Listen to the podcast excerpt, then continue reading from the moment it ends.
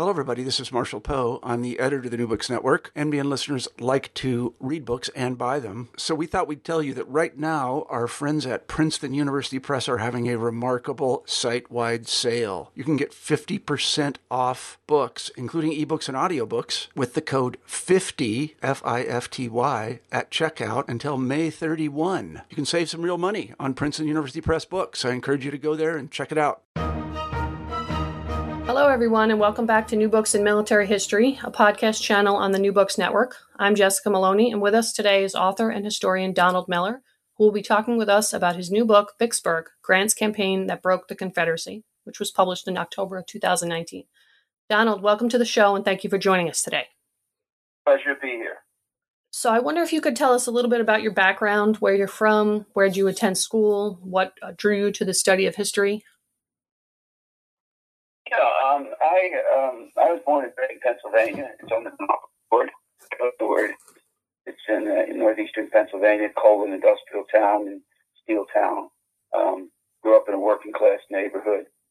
Um, wasn't too interested in going to college. Eventually, um, sports drew me there, and went to a small college in western Pennsylvania called St. Vincent College. Great school, changed my life.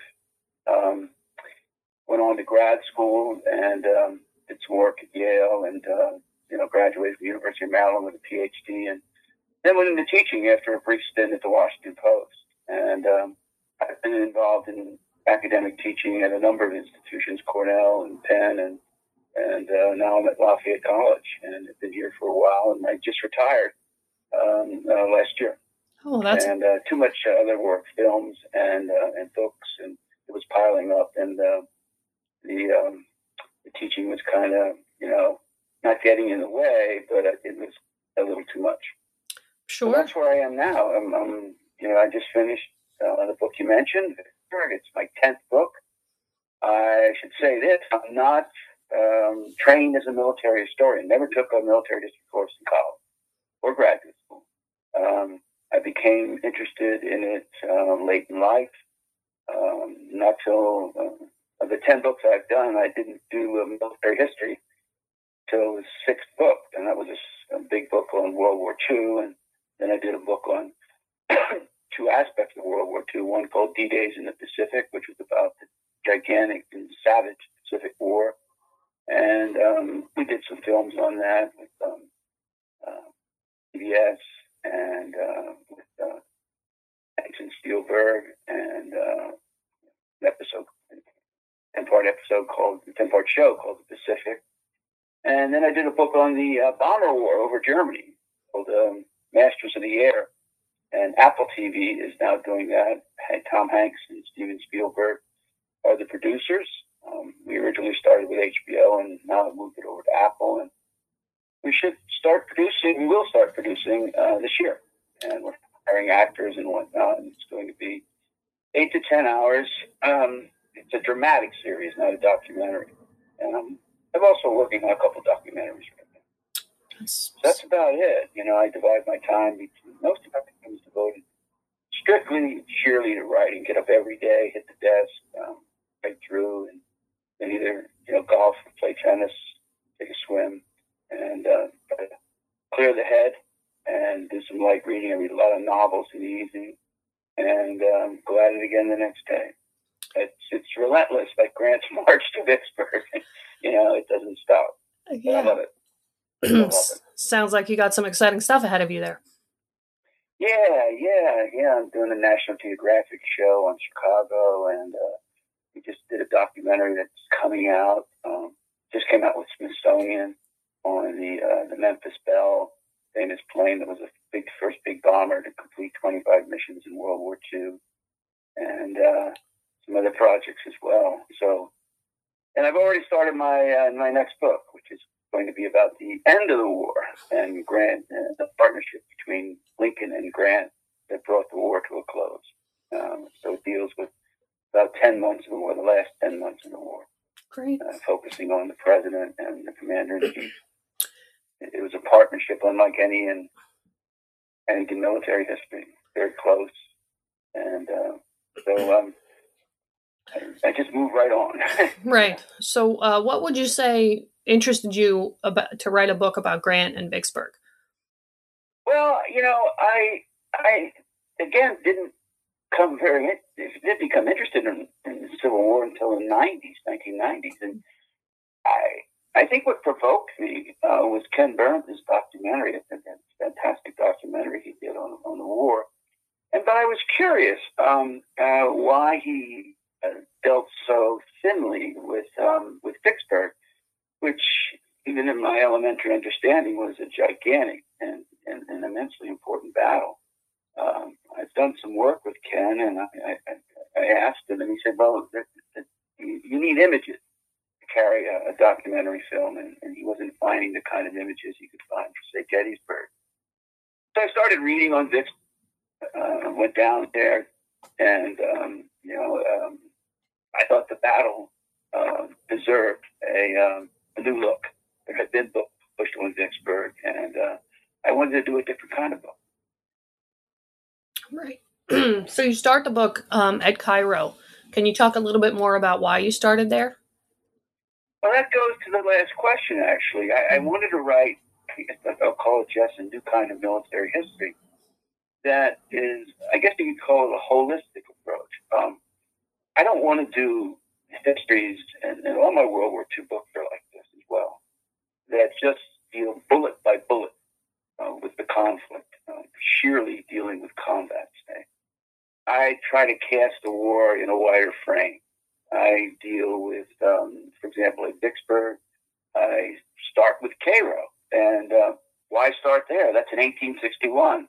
Well, you see the emergence of Grant there. He, he takes over this godforsaken little community in, in southern Illinois at the confluence of the Ohio River and the Mississippi and and turns it into a staging area for a gigantic military operation that lasted three years, and that is to conquer the entire Mississippi Valley, not just Vicksburg. And so I had to widen my focus. I, I wanted to deal with um, the evolution of Grant as a leader. Certainly wasn't capable of taking Vicksburg in 1861. I mean, he just re-enters military service. Um, he had been drummed out of the service years before for drinking on duty. Um, he was a failure in just about everything he tried after that. And he was shelving hardware, you know, um, and uh, leather goods at his father's uh, store in a little town in western Illinois called Galena. And the war comes, and he has a local sponsor who puts him up for generalship, and he reads in the paper that he's appointed a brigadier general. and um, so, you know, I mean, Grant, Grant, you see at Cairo is is an evolving thing, and um, he's he's not the commander that's capable yet of taking a place like Vicksburg. Nor is Vicksburg the most important spot in the Mississippi Valley at that point. Um, the South built a number see, when the war starts, I mean, this becomes below Cairo, the Mississippi becomes a rebel river. Uh, it's controlled by the Confederacy, and they surely expected that the Union would try to reconquer it. You know, it was inevitable. They tried, and they built a series of forts um, along the river and just inland to prevent the Yankees from penetrating. These forts extended all the way down to New Orleans, and and Grant begins that process of reconquest. And as he knocks off one place after another and finally gets to Memphis, uh, then Vicksburg pops up because at that point in eight, late 1862, December 1862, um, New Orleans has already been captured um, by naval forces that, uh, independent of Grant, come up through the Gulf of Mexico and in a what was supposed to be a surprise attack, um, sailed up those very difficult straits um, below New Orleans and captured the city without firing a shot. The Navy proceeded upriver, took uh, Natchez, took uh, Baton Rouge, again without much resistance at, at all. And but Vicksburg refuses to surrender, and so in late 1862, back to that, it still hasn't surrendered, and it's a rebel river from Vicksburg all the way down to near Baton Rouge. And um, so the Yankees can't use it for military operations, and farmers from the Midwest can't ship their product, which they've done for years, down the Mississippi. And so this causes a lot of political agitation in the Midwest. Lincoln's losing votes out there. Um, he has to open the river for that reason. He has to open up for military reasons. A lot of people thought the war was going to be won not in the East, at places like Antietam and Gettysburg, but it would be won in the West. So um, I shift the focus, in other words, in the war to for, for Burns, for example, in his film, it's pre- predominantly on the Eastern Theater, and uh, and I thought the Western Theater and the West is where really the war was won, uh, where the Confederacy was broke, broken. Um, there's still two more years of fight. Vicksburg surrenders, and get a little ahead here, but Vicksburg surrenders on July 4th, 1863. It's the same day that um, the Union armies at Gettysburg um, hold off Lee, and Lee has to retreat to Virginia. So Gettysburg and Vicksburg are two signal victories, a turning point in the war. Maybe we can talk a little bit later about why Vicksburg becomes that turning point so early in the war. That's where it starts. It starts at Cairo, on this modest little community uh, that becomes the largest military station in the West. Um, all the gunboats, ironclad gunboats, were first developed in that area, uh, in little towns, you know, to the east and west of Cairo. Navy has its what's called the Brown Water Navy, the River Navy, which plays a huge part in my book because um, Grant was a river warrior.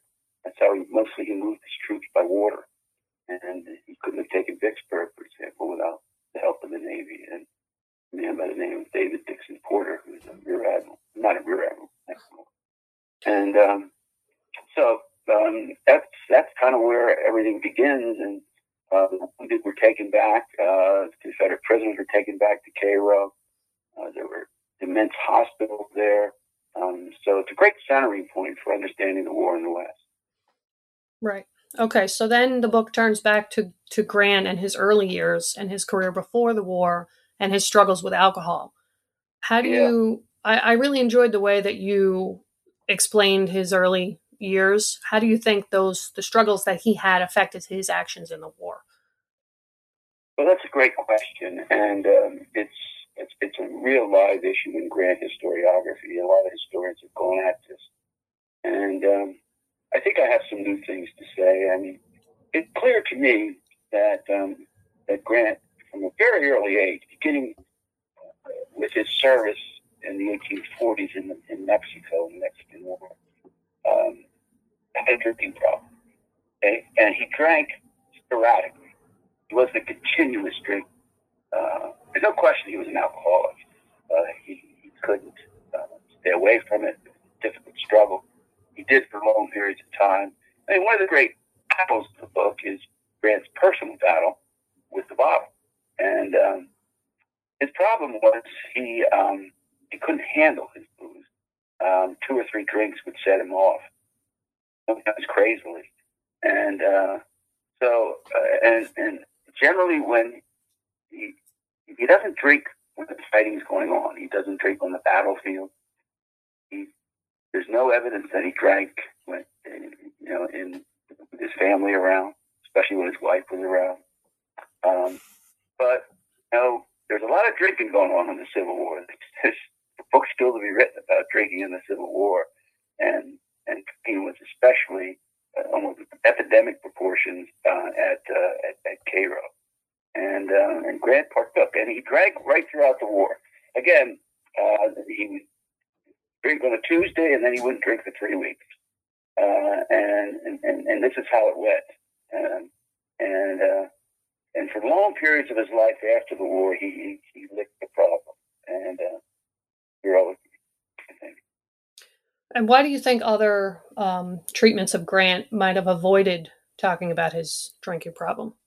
Uh, you know, that's a crazy thing. I think there's almost um, a, a, kind of a, you know, studio pietistic view of Grant, you know, that you, you read this liquor thing into the biography. I mean, if you introduced it, it you know, it, it diminishes Grant.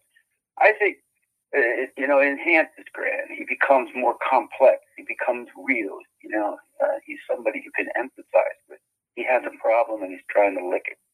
And uh, for long periods of times, he does just that. and uh, I think it humanizes Grant. Um, and um, other scholars don't just want to run away from it. There was one episode, for example, during the Battle of Vicksburg, um, where he was um, his army was being threatened, and um, I won't go into all the specifics, but we can come back to that. Uh, it was in a threat, threatened situation. Uh, he's uh, besieging Vicksburg, but there's another army behind him in a town called Jackson, about 40 miles away. And it's commanded by a general that Grant respected, Joseph Johnston, and uh, who would fight Sherman at the end of the war in the last battles of the, of Eastern Theater. And uh, Grant felt that Johnson was about to move on his rear. He's, he's facing Vicksburg and Johnson, you know, on his back. And so he went out to check out the situation out near where Johnson was supposed to be stationed on a river called the Yazoo River. And there's that he drank, well, he went on a bender on the uh, on the boat, and uh, the um, and had to be put to bed. Uh, woke up the next morning and uh, he thought he was in a town called Satartia, which is where he was headed but the boat turned around and um, brought him back to where he started. There were witnesses on the boat, you know, one, a, a close associate of Grant named Charles Dana, who changed the story a couple of times. You know, and first he said Grant got roaring drunk, and then he, you know, he trimmed that a little bit. And uh, there was a reporter there named Cadwallader, and he has a very vivid account of Grant's drinking escapade, which was crazy. He got on a horse, he rode to the Indian camps, he fell off the horse. Uh, had to take take it back in, in, in what was called an ambulance wagon um, back to his encampment, etc. And for years, nobody believed it. But I, I found some pretty compelling evidence that uh, that supports Cadwallader's account. But um, and it also, you know, is disruptive, you know, in a lot of ways. Uh, you know, it, it contradicts a lot of the scholarship that said Grant never drank when he was in an imperiled situation. Now he doesn't drink on the battlefield, but Vicksburg, this is probably the most anxious Grant had been in the whole campaign. He's really worried about Johnson. So his army was in peril, and, and he did drink when he shouldn't have been drinking. And um, so I think you know probably a lot of historians don't want to believe Cadwallader, but I find him a pretty compelling um, uh, witness. As do some Grant biographers like William McFeely, who won a Pulitzer Prize for a book on Grant. A very good biography. I think McFeely makes an interesting comment that, you know, there's too much evidence um, to discount this. Much too much evidence. Definitely seems like an underexplored area of Grant's life. Yeah, and you find things like people said Cadwallader wasn't even on the boat. And what I found, and you know, at the Chicago Public Libraries, I found, you know, Cadwallader worked for a Chicago newspaper. I found a dispatch that was filed, a newspaper story that was filed from Satartia on the very day that that boat was in Satartia. Now, who else would have been a Chicago reporter in Satartia except Cadwallader? He's there. There's no question about it.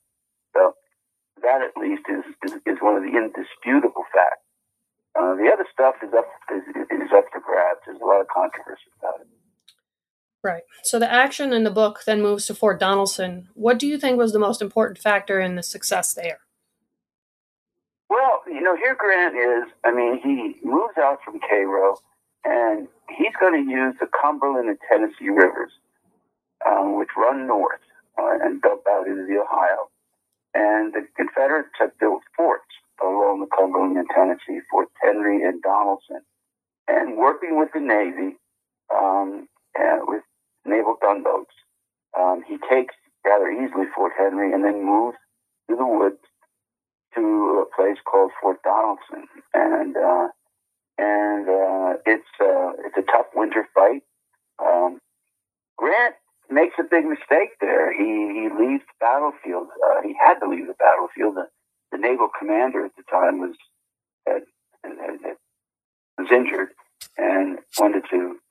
He couldn't communicate with Grant by you know any other way, but having Grant come to him, and he was going to inform Grant that he's pulling his gunboats out, and so Grant went to see him.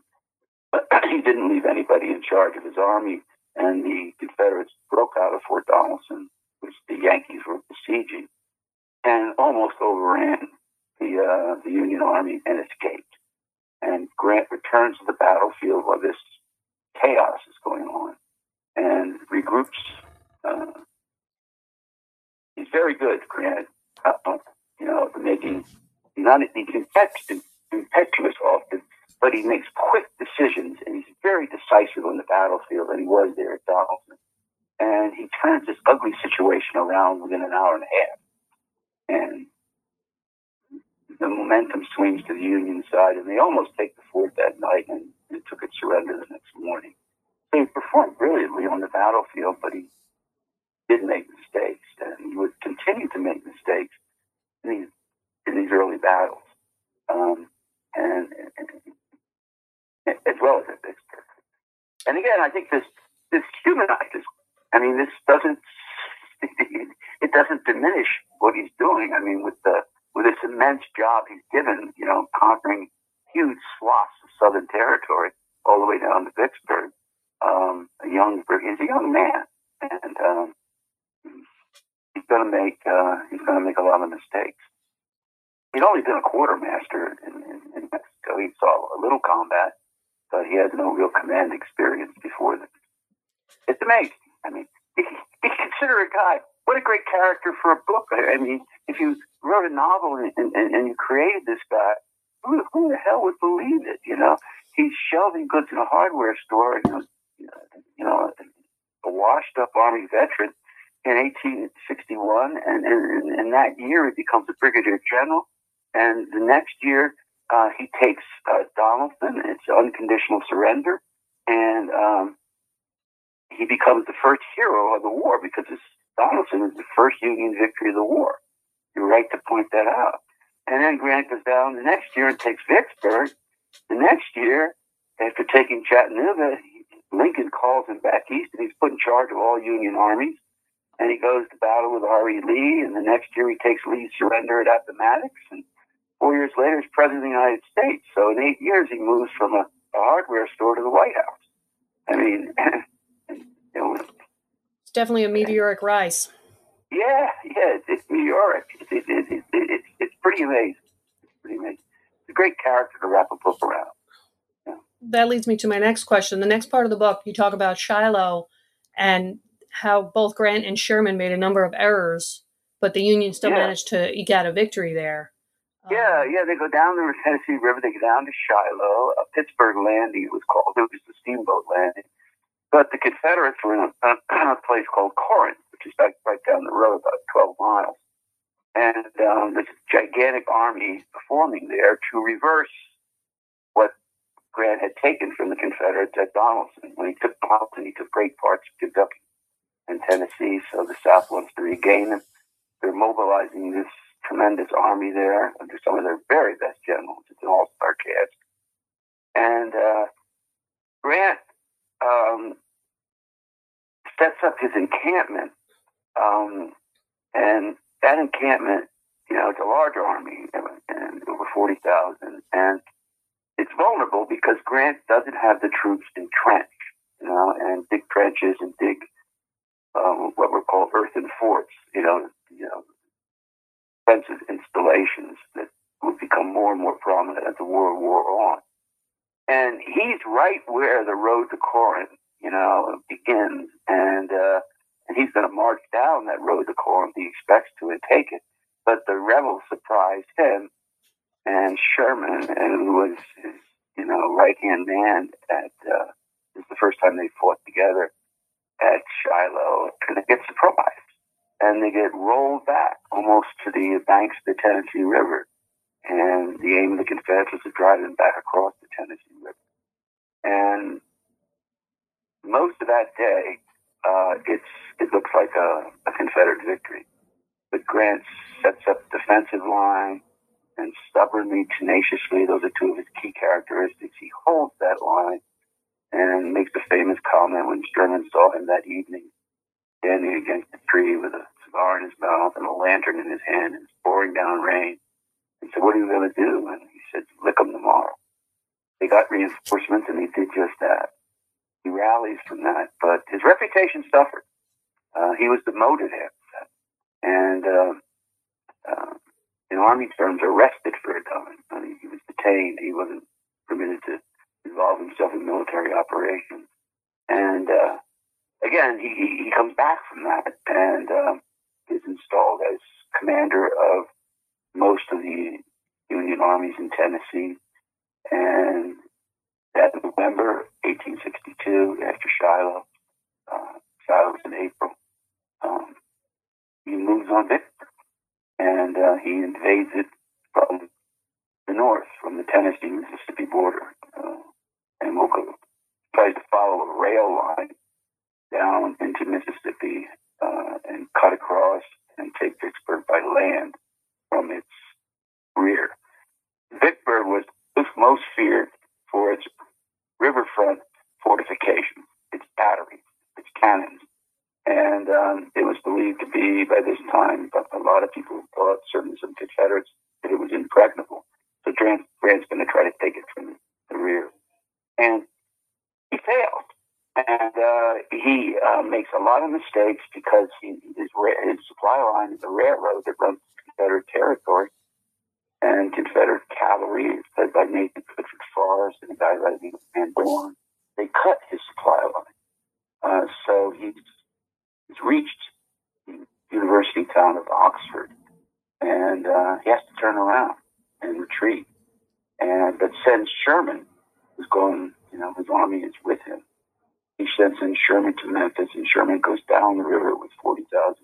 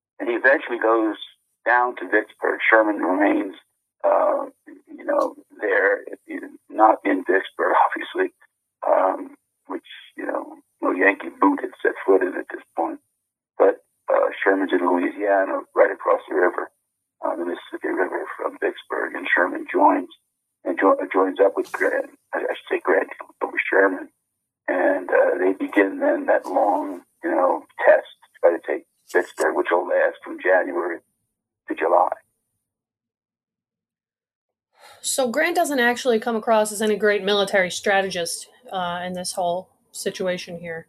Um, you, you mentioned before it was really more about his ability to make quick decisions uh, yeah. when faced with failure, as opposed yeah. to him being any kind of brilliant military genius. Yeah, he's an impro- he's a master of improvisation. Um, flexibility is his know, Uh, that got him in a lot of trouble later in the war when he took over by the sluggish Army of the Potomac that had been suffering a lot of defeats with some victories in the East, but it was an army that uh, had a very formalized command structure.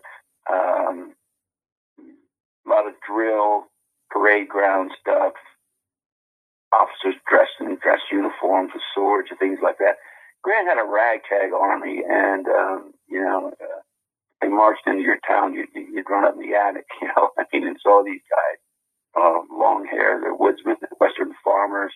Uh, they're not all detailed, you know, in, in, in crispy military uniforms. Grant wears a private blouse you know, most of the time mud splattered boots. Uh, but the army was together. I mean, they had a sense of cohesion, and, and they believed in their commander. And uh, and Grant was, you know, Grant's a brilliant writer.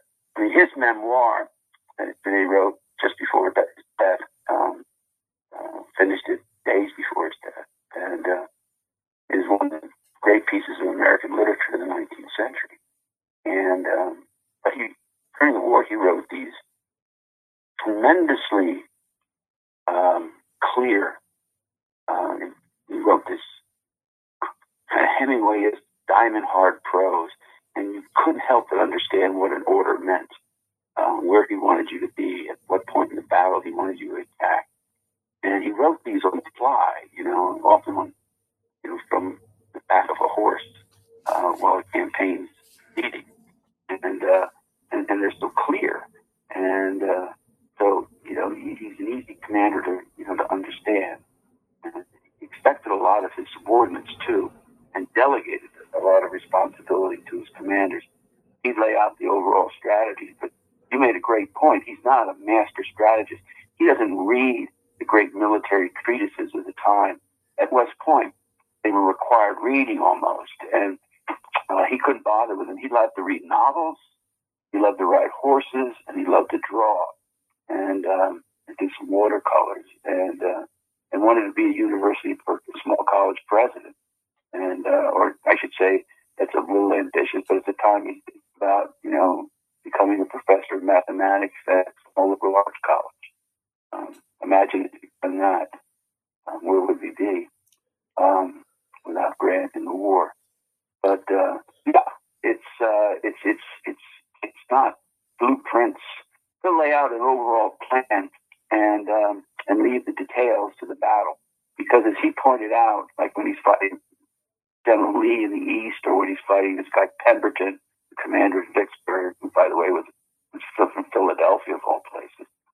But uh, when he fights, he says, "Well, I'm not going to plan a strategy unless I know what they're doing. I'm going to be reacting to their movements, and so it, it, it's going to call for a lot of on-the-spot thinking and rethinking. And so he doesn't have a scripted out plan for a battle, and uh, that was his genius, actually, to be in the middle of a battle and have a cool perspective to be able to assess where we're weak, where we're strong, um, are we getting beaten back? If we are, how do we turn this around? Uh, the mind's moving all the time. Um, Grant's not a genius. I don't want to use that word, but he has a brilliant military mind. War makes Ulysses Grant. I mean, it, it, it drew him back into a position of high respectability from the car store to a generalship in the army. War made him, uh, made him a national hero, made him a president. And that's where he was at its best. Moving on to the next section um, is where you talk about the Navy and their struggle on the Mississippi. This section, I think, best illustrates that the fight for Vicksburg wasn't just fought on on land by Grant and his army. The Navy obviously played a vital role in the victory. Yeah, yeah. Um, he cooperates in, in, in, eventually taking Vicksburg. Um, from the time he arrives in, in these camps in Louisiana, the really rough winters. Winters are tough, can be very tough in Mississippi. Camped in some horrible conditions, swamps, just across the river from from uh, Vicksburg. They could see Vicksburg, and uh, but um, the water's undrinkable, uh, most of it. Um, uh, disease spread through the army and became rampant. Every kind of disease, from typhoid uh, to malaria to dysentery, you name it, they have it. And you know, his, his, his, troops are dying like flies. In fact, um, and, and the river is at a high tide at that point, and um, it's um, it's flooding the camps, and there's no place to pitch a tent. Um, the Yankee soldiers had to uh, almost live the day out on the levees, on these high wooden, you know, um, blocking, you know, the, these levees that block the overflow of the river. And uh, when Mary Livermore, a woman from Chicago who worked for a, uh, an organization called the Sanitary Society, which delivered medicine and uh, all vegetables, fresh fruit, uh, and letters, and brought these down regularly to Vicksburg. When she was approaching Vicksburg, her first sight of Vicksburg said she said was coffins. coffins floating in the river. What would happen is the river would break through the levee, and the guys had nowhere to bury their comrades except on the high ground of the levee, so they slept close to the dead there. And when the water broke through, the coffins and sometimes coffins graves, the bodies and the coffins were were thrust into the river, and uh, that's the sight we saw when she arrived there. So it's amazing Grant recovers from that. But what he has to do is figure out a way to get past Vicksburg, below Vicksburg, where there's dry ground. Um, if I can sketch a little geography here, if you go north of Vicksburg, north of the Yazoo River, there's this gigantic swamp, if you will, you know, called the Yazoo Delta. It's one of the great cotton growing areas of the South, but it's flooded a lot of the year and it has almost no roads and its rivers are almost impassable. So you can't, he was told, at least when he got there, that you, you can't go in that delta. You can't take Vicksburg from the north. You can't take it straight on from Louisiana because you're running right into those batteries, you know, and there's no place to land. The town was located right on the river itself, and the town rises up rather steeply. It's, it's a hill town, and the Confederates would have had a huge advantage. Grant would have been, it would have been suicidal to hit it that way. So the only way you can get at this place is with Grant had tried before to get in behind it. But to do that from Louisiana, you've got to march an army all the way down to a, a point south of Vicksburg and cross the river below Vicksburg into Mississippi and attack it from that side. And that's eventually what he did, but he couldn't do it for a long time because that country south of his camps in Louisiana was flooded. The entire towns were underwater. So he's really in a predicament.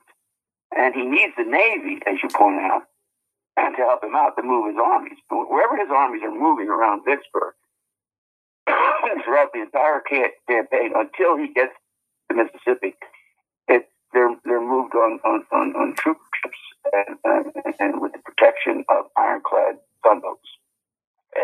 commanded by Admiral, by Porter. And Grant actually does with Navy cooperation, do what everybody thought was impossible. Actually, it turned out to be impossible. He went into the Yazoo Delta on three occasions and um, tried to get Vicksburg that way. Um, he was. I won't go into all the expeditions, but I'll tell you how precarious it was, and it, it set Lincoln's, you know, Lincoln on edge when he that Grant was fooling around in those swamps. Um, he goes up into in these, he didn't have any maps, by the way, in these, you know, forested areas that are flooded, um, and uh, trees overhang these narrow streams. They create a kind of canopy which cuts out the sunlight. It's very dark and gloomy. All kinds of forest creatures. The Confederates are tracking him as he's going through there, and he's got his best gunboats. Five of them. He needs them to take Vicksburg, and he's got Porter, the guy he really needed, commanding the gunboats. And he's got his number two guy, Sherman, commanding the troops. So he's risking Sherman, Porter, and the gunboats to go on this unbelievably reckless and precarious mission to get in behind Vicksburg. And they get trapped. Um, rebels start cutting trees down in front of the boats and behind the boats. They trap the boats um, deep in the swamps.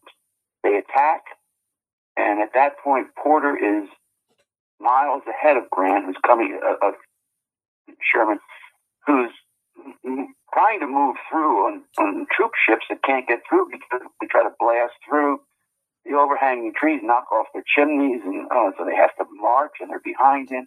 And Porter sends a message through a black flag that offers to cooperate. The Sherman said, "Get here! They're about to attack." He tells his crew, Porter does, that we're going to be boarded by these guys. Uh, they're going to come on board. It's going to be hand to hand combat, and we're, and we're going to probably lose.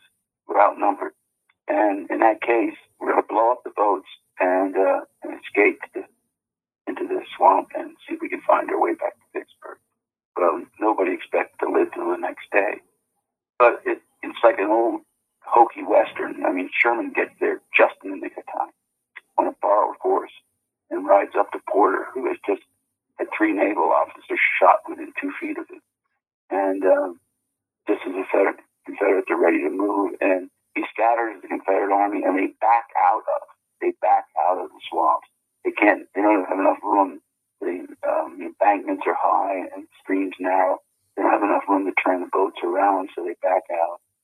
And that ended the swamp expedition. And Grant does what is,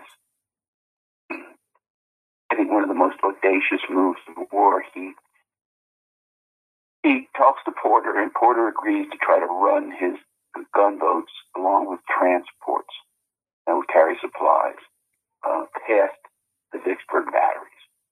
And at the same time, it's really serendipitous. Um, the waters in Louisiana start to recede. You can see the tops of buildings and towns that had been submerged. And Grant gets word of this. It ain't clear at all, but um, it's going to be rough to get through these still flooded areas, but the flood waters aren't as high. That hadn't happened. Um, you know, here was Grant sitting around kind of like Noah waiting for the waters to recede, and, and they do. And it's just at this point when he's backing out of the swamps that he's under tremendous pressure from the north. Uh, there's pressure from in Congress to remove him from his command, he and Sherman, and perhaps Porter. Uh, Lincoln's writing him his letters, stay out of the swamps. Uh, Lincoln's losing confidence in him. Lincoln sends a spy down from the Defense Department, Charles Dana, uh, to spy on Grant Camp. Uh, the idea that he's there to undertake another mission for the War Department. Um, but um, this is this is the point where Vicksburg could have been lost and Grant would have receded into history as a non-entity, really. You know, uh, yes, he was the first hero of the war, but you know his star would have been eclipsed uh, quickly. But at just this moment, uh, they get through the batteries. Um, take actually minor damage. And Grant marches his army, takes an entire month through Louisiana, and um, first day of April they cross the Mississippi, they cross in the Mississippi River into the state of Mississippi, and that's the largest amphibious invasion by an American force um, in North America up till the uh, up till D-Day uh, at uh, Normandy, and then he marches on Vicksburg. So it's um, it's a hope story, and uh, it's a story of a guy who has just dogged persistence and determination, yeah, and who really refused to accept defeat. And uh, another admirable characteristic of Grant. Everybody's despairing around him or criticizing him, and you know, again, stories go around it's time just before the march that he's drinking again, and that's probably the problem. And maybe he ain't the man to take Vicksburg. And Lincoln stood by, stood by, because he was the only guy up to this point that was winning battles up west, and uh, in fact, he hadn't lost any. Uh, and but he was about to lose Vicksburg, and he turns it around. He turns it around. So, the last section of the book, you talk about the actual fight for Vicksburg, the siege, and then the victory. I think this part uh, just shows how many different factors played a role in the victory from Johnston and his apparent unwillingness to fight, Pemberton and his inability to make decisions. What do you think was Yeah. the most important factor in the victory?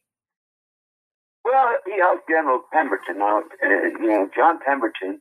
Um, you know, I don't think was the man to hold Vicksburg, and uh, he wasn't a great commander, and it, it wasn't like fighting fighting Robert E. Lee. but they had other good commanders, and um, uh, when he he was in a tough position um, when he went into Mississippi, when Grant went into Mississippi, because he lands in a place where he, there's no good maps. Uh, he has to depend on slaves as, as guides. Excuse me. And African American slaves played a key part in the campaign, know, providing intelligence information to Grant on every aspect of, you know, the, the grain, rebel supplies around the rebel army, things like that. So Grant, you know, is actually when he lands, he's between two armies. He's got an army in Vicksburg, almost as big as his, and he's got an army, a relief army, that's forming out to the east in the capital of Mississippi, which is Jackson. And don't forget, Jefferson Davis, President of the Confederacy, was from Mississippi. He and his brother had sprawling plantations just below Vicksburg. In fact, Grant would later take over these plantations and turn them into slave uh, freedmen's communities, communities for freed blacks, and turn it into what he called, what he hoped would come, and he used this word, a Negro paradise. So the Davises, this is their state, and Davis is alarmed, and he's sending what reinforcements he has. The Confederacy has a manpower crisis, but he sends what he can under Joseph Johnston. And as I said, Grant respected Johnston, so he's, he's between two armies. Uh, and uh, he could have easily lost this thing, but he does a smart thing. He uh, doesn't go directly north and try to hit Vicksburg. He's landed along the shoreline, you know, 60 miles south, 50 miles south of Vicksburg.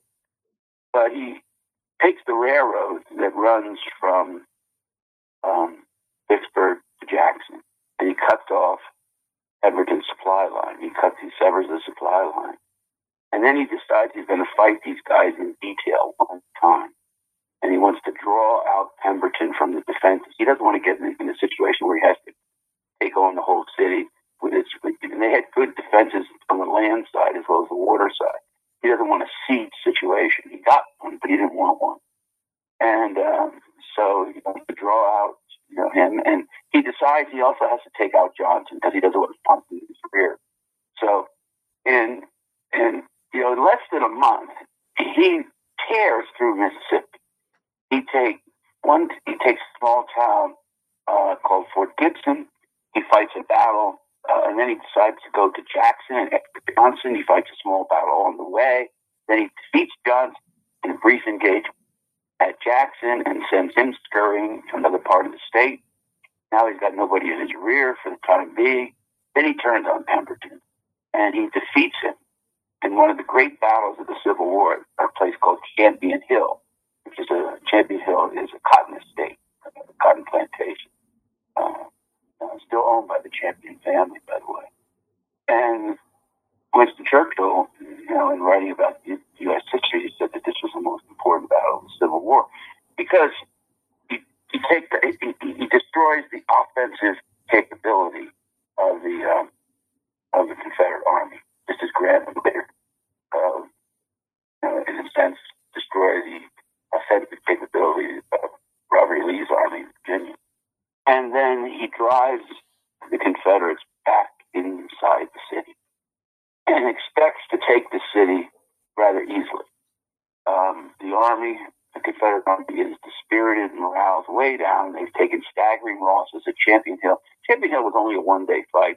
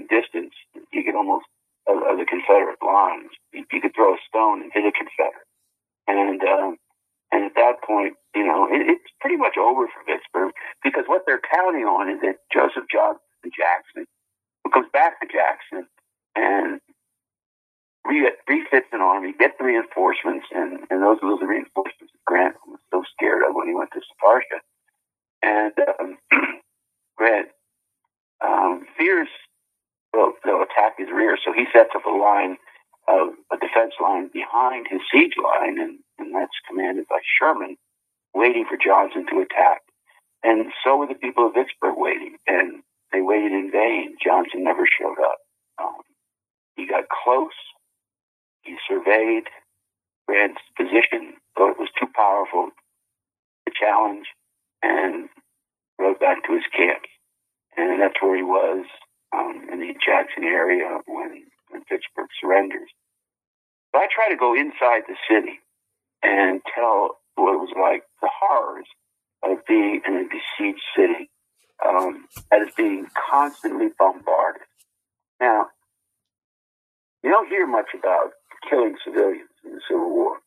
And um, a lot of historians say, well, this is why the Civil War wasn't a total war like World War II. Um, I know a lot about bombing. You know, I did a book on it, an entire book on it, Masters of the Air. And, and a lot of that book concerns how people hold up under bombing.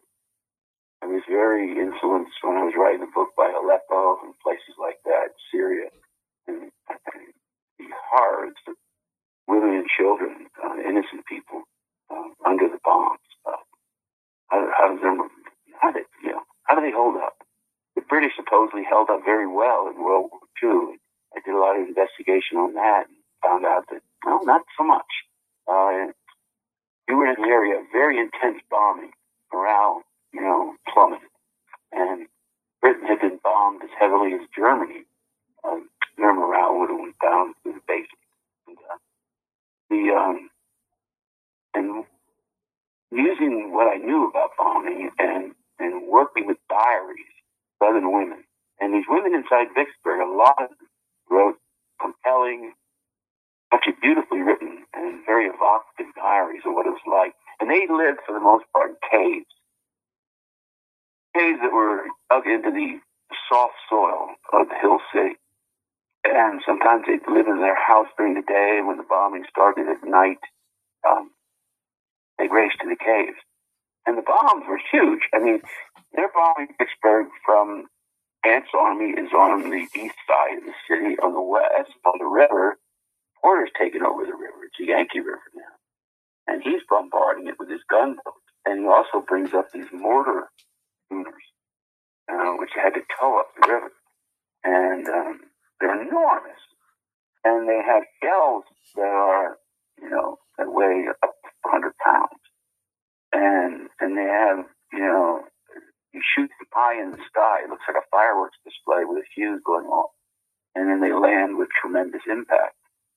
Luckily, a lot of civilians were killed because these things took a while. You could see them and you could raise to your cave. But the terror of being under that you know, bombardment, really they're in a, inside a circle of fire, was um, harrowing. And um, so I deal with how Vicksburg, and, and the city's also um, running out of provisions. One of the things Grant did is, and this is an ironic, ironic situation. The ironic situation is that longer Vicksburg held out, the worse things got for it. Because there's no, all the army, all the Confederate army is inside the city. You know, they're back in Jackson. And, uh, so Grant's army is free to go anywhere they want. They raided plantations all over Mississippi. And, um, they, um, stole cattle, sheep, you know, um, they broke into storehouses, they destroyed cotton supplies, burned barns, burned plantations, smoked their policy. and uh, turned most of Mississippi area into a blackened wasteland. And that's a story that's not told too often in military history. And that's where my history, I think, becomes, from my background, I'm primarily a social and intellectual story. It become a story of ideas. I, I was able to get into the, the social situation around Vicksburg and how families held up or didn't hold up under the bombardment and under the incessant pressure of the siege, uh, knowing that there was no help available except this long range hope that maybe Johnston could you know, relieve the siege by attacking Grant from the rear. So women play a big part in my story, and um, slaves do too, not just those scouts.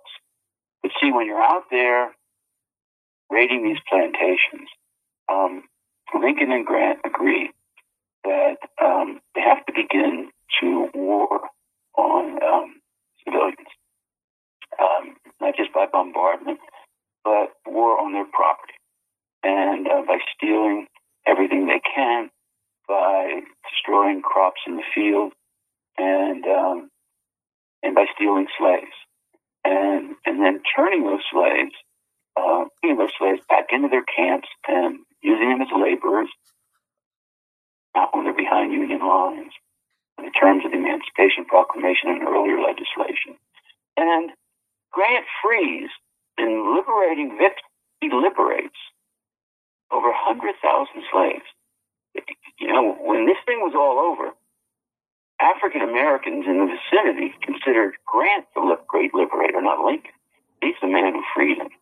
And um, Frederick Douglass made that point. And I have in a, a little epigraph in my novel a quote from Frederick Douglass where he points out that Lincoln issued the Emancipation Proclamation, but the only but that doesn't free any slaves in the North. It frees only slaves in the South.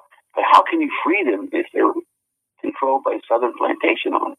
You have to go the Emancipation Proclamation only makes sense if Grant shows up on your front lawn and you're a slave owner and start stealing your slaves. And uh, that's the word Southerners use for stealing the slaves. Uh, Grant's talking about his liberation, which it was. And so I get into that.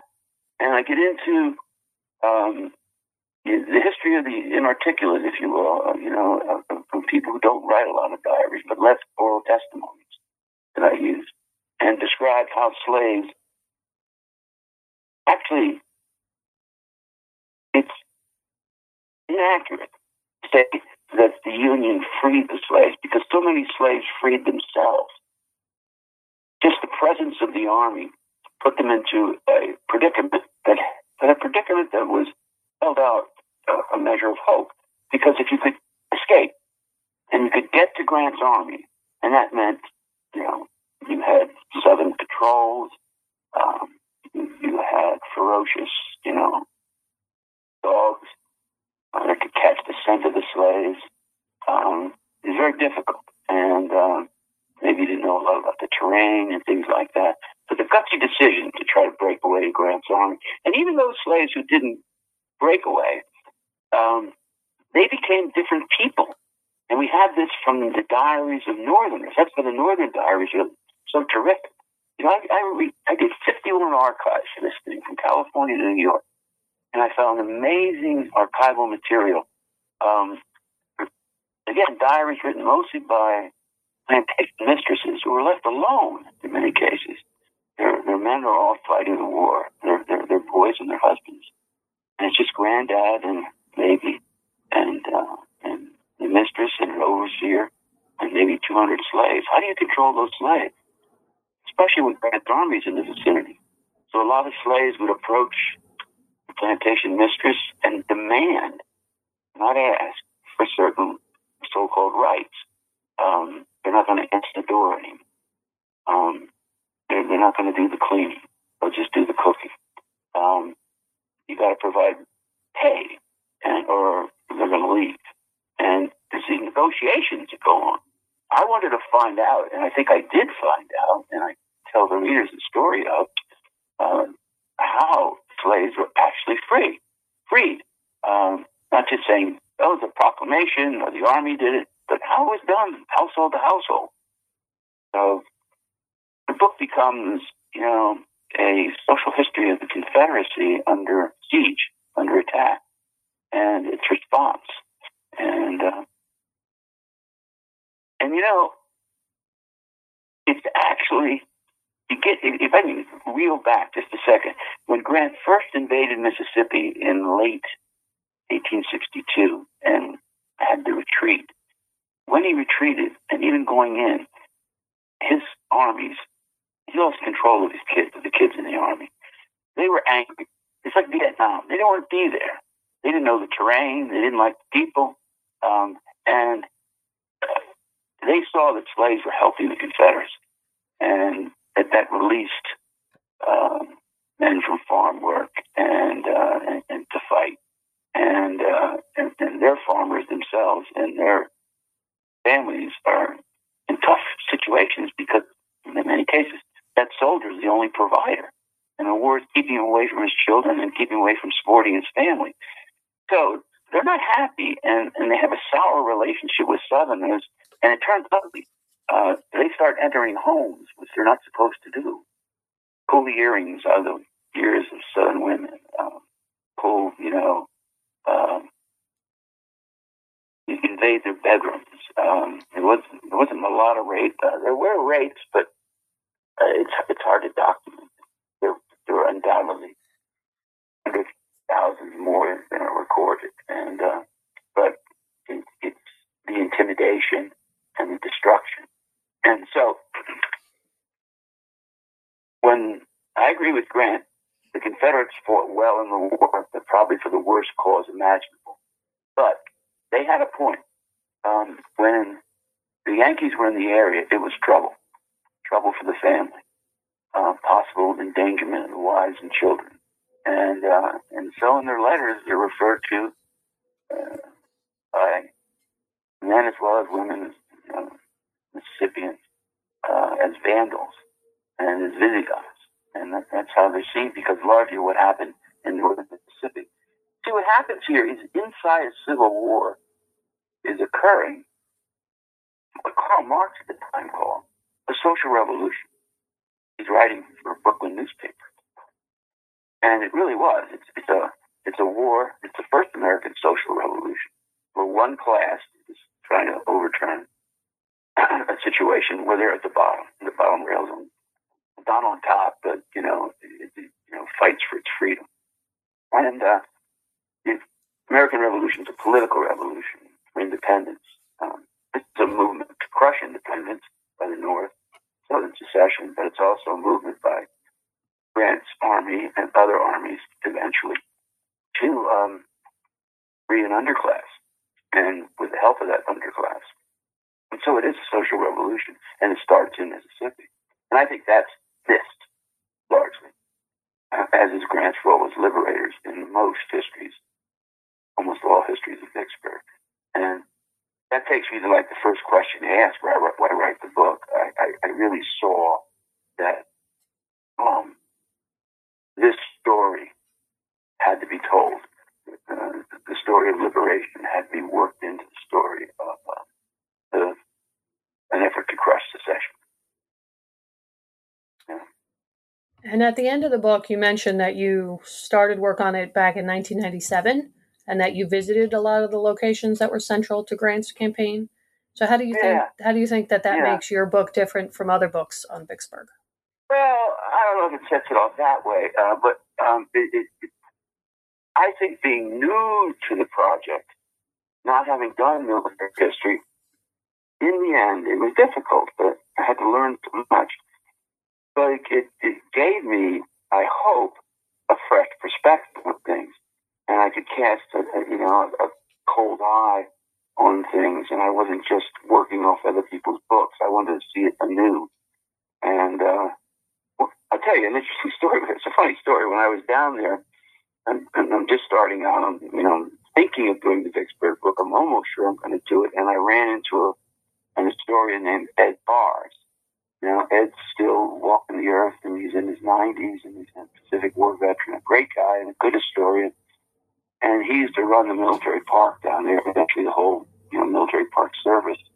And um, Ed the legend and uh, among historians, and he's a legendary guide, known to tens of thousands of Civil War enthusiasts.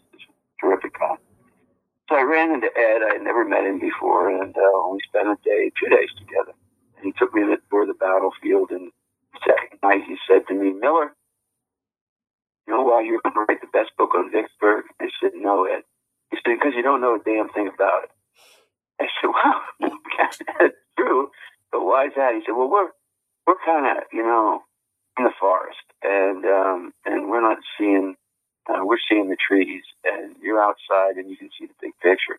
And hopefully you can bring that big angle, wide angle view to the battle. And I was helped immensely by people like Ed Bearss and a guy named Warren Grabau, who was a geographer who eventually wrote a geographical history of Vicksburg, who walked me through the battlefield and taught me, reinforced my understanding of the importance of terrain. Battles aren't fought on pool tables, he would say. And, uh, and then he went on to write this indispensable book about, you know, role that the land and, and, and the terrain played in Vicksburg.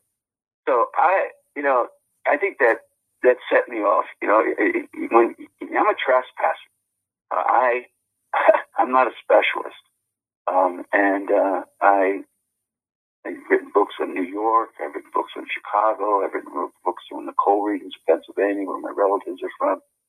I write a book based on my interest in it. I, I, I think, oh, well, I'll be reading, I do a lot of reading, and I think, oh, maybe, maybe, you know, we need a book on this.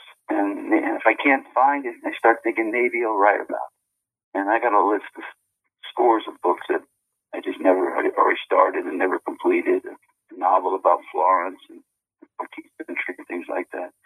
18th century. But anyway, um, I that's how I write. So you're you're going on to uh, the, the territory. You're going. You're story, and you know how this is. You're invading the territory, as it were, of specialists, and who are going to suspect you right away. But luckily, um, I ran into, as I did when I wrote my book on Chicago, tremendously helpful people. And um, Terry Winschel, who was the park historian down there, opened up the archives of Vicksburg for me and allowed me to work in his office on them. Everybody was helpful, you know. I mean, people made me feel at home in Vicksburg. I still enjoy going down there. Um, and uh, Gordon Cotton helped me. You know, he's the head of the um, old courthouse museum, which is the museum on the city of Vicksburg, and a lot of great stuff on the battle. Um, so people like that could be uh, gave me shelter, fed me meals, you know, drank beer with me, and um, his writing the book was, was terrific. And traveling around to these libraries was great, making new finds. And that's primarily what the book is based on primary, I think, primary source material. I always say that there might be better historians. I don't know, you know, you undoubtedly are, sure. But uh, nobody's going to out research me. And uh, so I exhaustively researched that book. And I walked the every battlefield that Grant fought on in the West as well as the East. I wanted to create in the book what I always try to create. It's a sense of place. I want you to know where this character is and what the place looked like, how it felt like, what the weather was like. Hemingway writes that the weather, tell the readers about the weather, he says. Weather is always so important and will play a big part in, you know, in the action of the characters.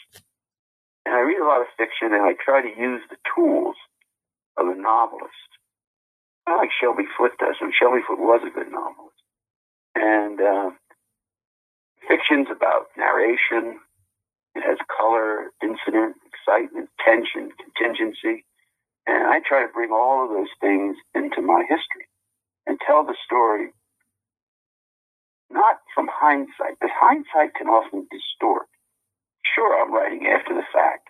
It makes me a phony about hindsight, but wait a minute if you have the diaries of people who are making decisions day to day, you understand how they felt when they made the decision. Because when they made the decision, they had no idea that Grant's making a battlefield decision. When a family is trying to decide whether to get out of the way of Grant's army or not, they don't know what's going to happen the next day, just as you and I don't know what's going to happen the next minute.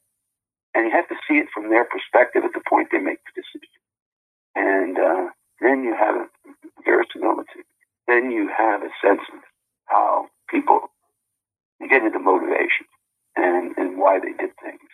And you understand that they make them in, in the context of their times. You're not censorious, you know, writing from the 20th century or 21st century perspective. So I write narrative history, but I try to bring interpretation into it. And um, so, want the reader, I always put a thing over my desk, will the reader turn the next page? And um, it's, it's a Barbara Tuchman idea, great historian. And um, moving the story along and giving it fidelity um, that is making it as close to how it was as you can get using the sources, which are always limited. You always have limitations. But you do try to, and, and that takes a lot of work. It takes a lot of time. It took me a lot of time to write the book. Well, it definitely shows in the in the heft of it, but you've definitely got a page turner here. Yeah, yeah. I, I can't write short books. I've written a couple, but um, you know, my editors always one of my readers, actually, a friend of mine, said, Don, how about a 300 page book, huh? And, uh, well, I've written a couple, but um, this, when we did get to a point where, like, I said to my editor, it tough editor, but we've been together since 95, and I love Bob Bender. Um, you know, Bob wants the story as tight as possible, but he couldn't find any ways to cut the thing. Um, at the very end, I did cut. I have this number posted over my desk.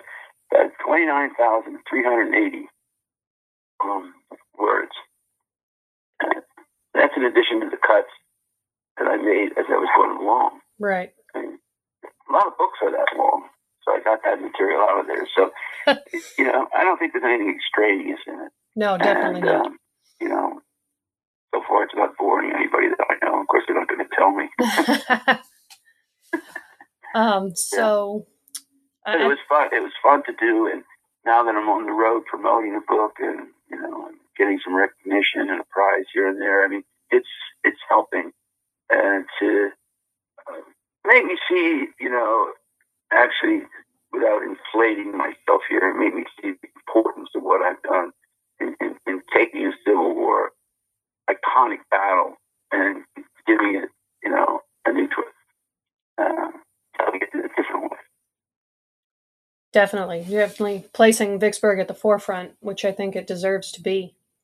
Um, it's huge, and I didn't say what I should say here, you know, um, as we end this. But I, why why did it break the Confederacy? Well, look, it it was a mortal blow to morale all over the Confederacy, and um, maybe we can't win in the West. The whole Mississippi becomes the Yankee River. And that's hugely important, not just to the farmers of the Midwest, but for military operations. And New Orleans opened as a port to the sea. Sure, it was liberated before, but what good did it do um, if, if, you couldn't reach it from the north? Um, it split the Confederacy in half. Um, not quite in half, but it split it. And western Louisiana and uh, Arkansas, Texas, they're out of the war and um, very difficult to communicate with the rest of the Confederacy. And supplies like salt, you know, smuggled in rifles from Galveston that came through the blockade, and molasses, which was often used as, as a form of currency. Uh, a lot of those supplies are diminished or, you know, dried up by the Union occupation of the river. But Grant captures also, for the second time in the war, an entire army. Uh, the army of Vicksburg, over 30,000 guys. Takes that out of the war. Takes Mississippi out of the war. Done in Mississippi. T- takes most of Tennessee, and then in, in, I should say Western Tennessee, out of the war.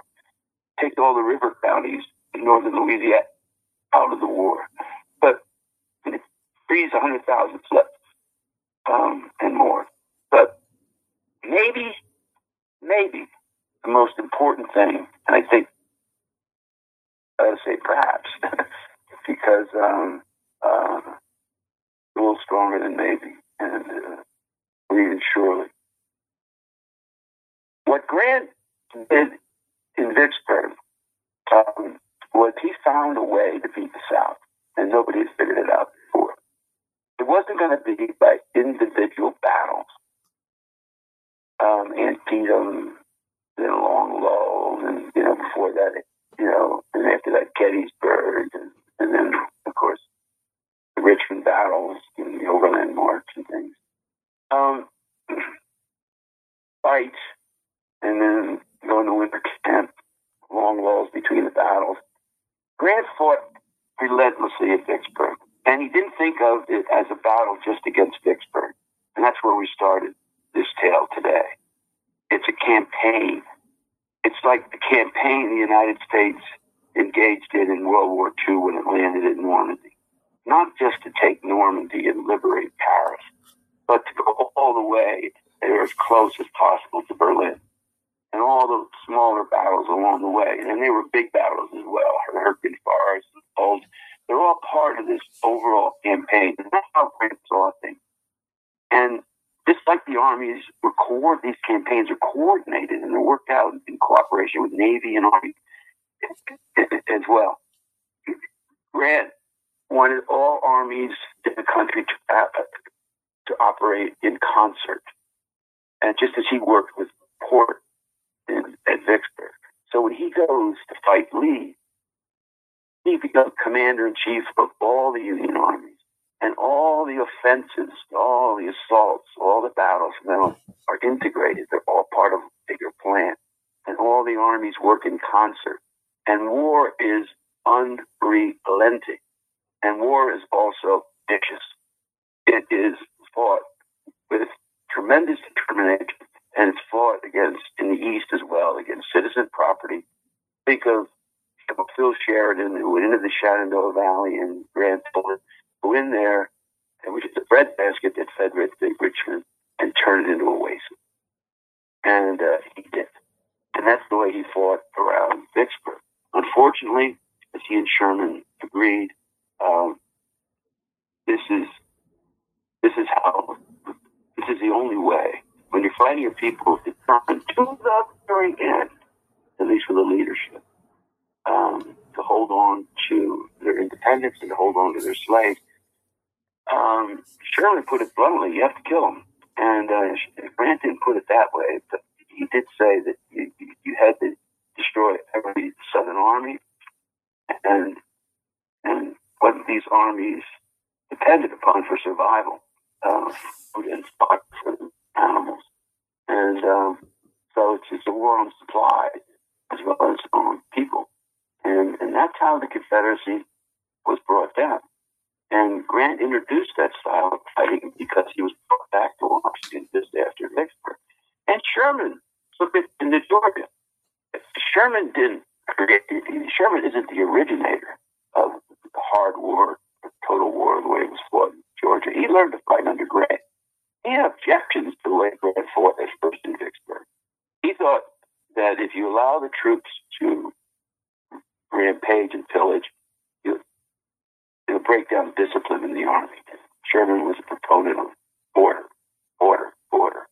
And, and rightly so. When an army's on the move and marching and invading, it has to maintain its integrity and its order. And but um, you know, so he has these reservations. And when Grant, for example, at one point in the campaign, sends a commander who served under Grant into the Yazoo Delta and told him to destroy everything he came across, um, except not to enter the private homes of people. That was always, you know, Grant always insisted on that. It was hard to enforce them. But when he did that, Sherman was taken aback and um, thought he was, it was too cruel. Um, and so Sherman learns to fight under Grant. Grant has the, has the he, he's the man of steel, um, not so much Sherman. Well, Donald. So that's, oh, sorry. That's, that's the big outtake. I mean, from Vicksburg on, the Confederacy could not defeat uh, could not win the battle on the battlefield and by battlefield victories. They could win by not losing, uh, holding on. The North Vietnamese and the Viet Cong did, holding on and bleeding the North, um, taking casualties, um, delivering casualties, delivering hurt, and to such a point where the home front said enough. The cause isn't worth fighting for. But Lincoln, to the very end, held tight to that cause. And when he was under tremendous pressure to give up on abolition and uh, let the South come back in the Union without sla- with, with slaves. And, but he didn't. You know, he always, and he had some negotiations, secret negotiations the Southern so-called so-called peace talks. But in the negotiation, one thing was, and Grant agreed with him, that was unalterable. Um, there's going to be, you're going to come back into the Union.